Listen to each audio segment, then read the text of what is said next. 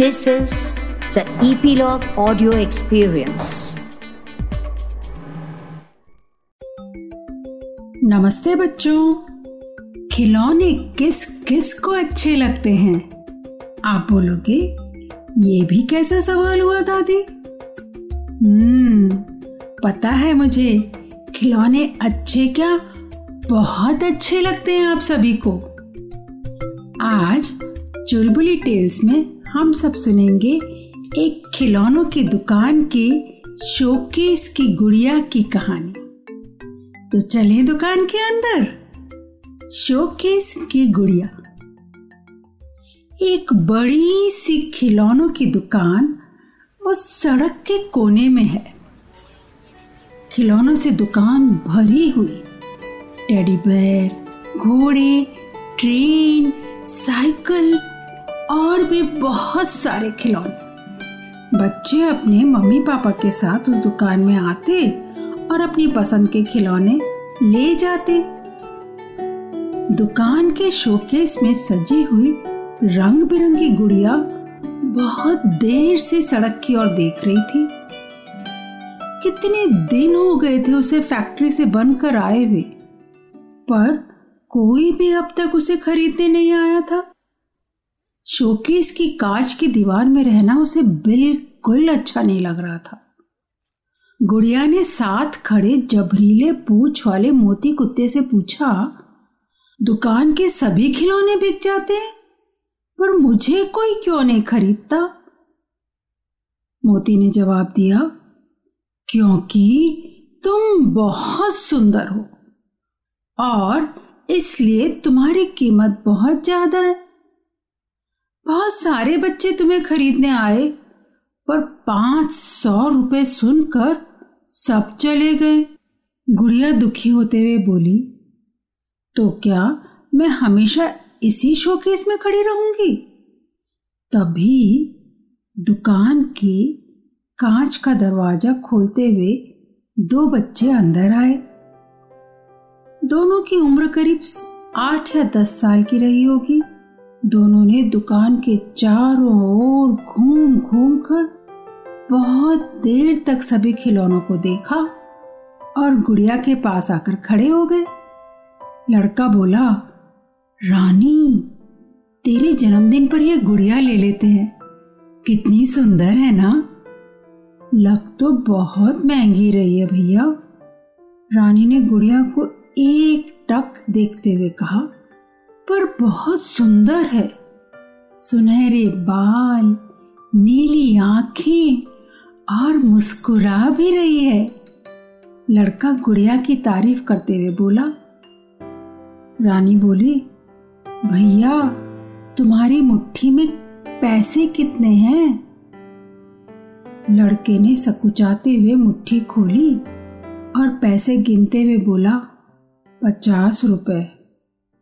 रानी ने अपने भाई का हाथ पकड़ लिया और बोली, अगर मैं ये गुड़िया ले पाती तो इसे खूब अच्छे से रखती, इसे सब दोस्तों को दिखाती। देखो तो जरा, इसकी पोशाक कितनी महँगी लग रही है, पर कितनी गंदी हो चुकी है ना।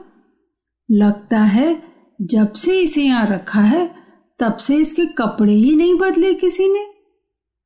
गुड़िया ने पहली बार इस बात पर ध्यान दिया और अपनी सुनहरी नीली पोशाक को देखा।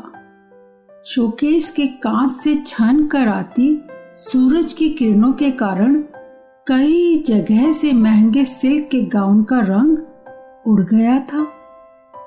चलो चलें, लड़का अपनी बहन का हाथ पकड़ते हुए बोला। पर भैया, मुझे अपने जन्मदिन पर यही गुड़िया चाहिए। रानी अपना हाथ छुड़ाते हुए बोली, लड़के का चेहरा उतर गया। वह कुछ बोलता, उसके पहले ही रानी बोली, इस गुड़िया के दिन रात खड़े रहने से इसके पाँव भी दुखते होंगे ना?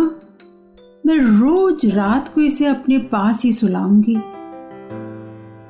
अपने लिए इतना प्यार देखकर गुड़िया की आँखें भर आई। उसने मोती कुत्ते की तरफ़ देखा और बोला, मोती, तुम जल्दी से मुझे धक्का देकर गिरा दो। जल्दी करो। मोती गुड़िया की बात समझ गया और उसने धीरे से गुड़िया को धक्का दे दिया। धड़ाम! गुड़िया धमाक से जाकर फर्श पर गिर पड़ी। दुकानदार दौड़ा दौड़ा आया और गुड़िया को उठाते हुए बोला, ओफो, इसका तो एक हाथ ही टूट गया। अब कौन खरीदेगा इसे?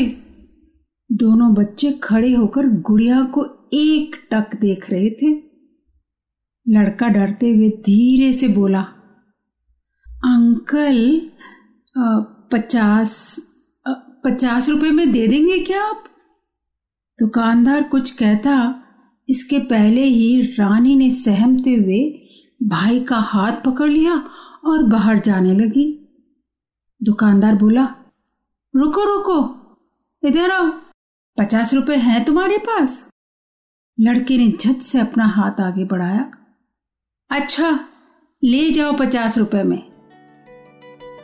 रानी के चेहरे पर मुस्कान बिखर गई। उसने हँसते हुए दोनों हाथ आगे कर दिए। दुकानदार ने गुड़िया उसके नन्हे हाथों में थमा दी। रानी और उसका भाई खुशी के मारे एक दूसरे के गले से लग गए।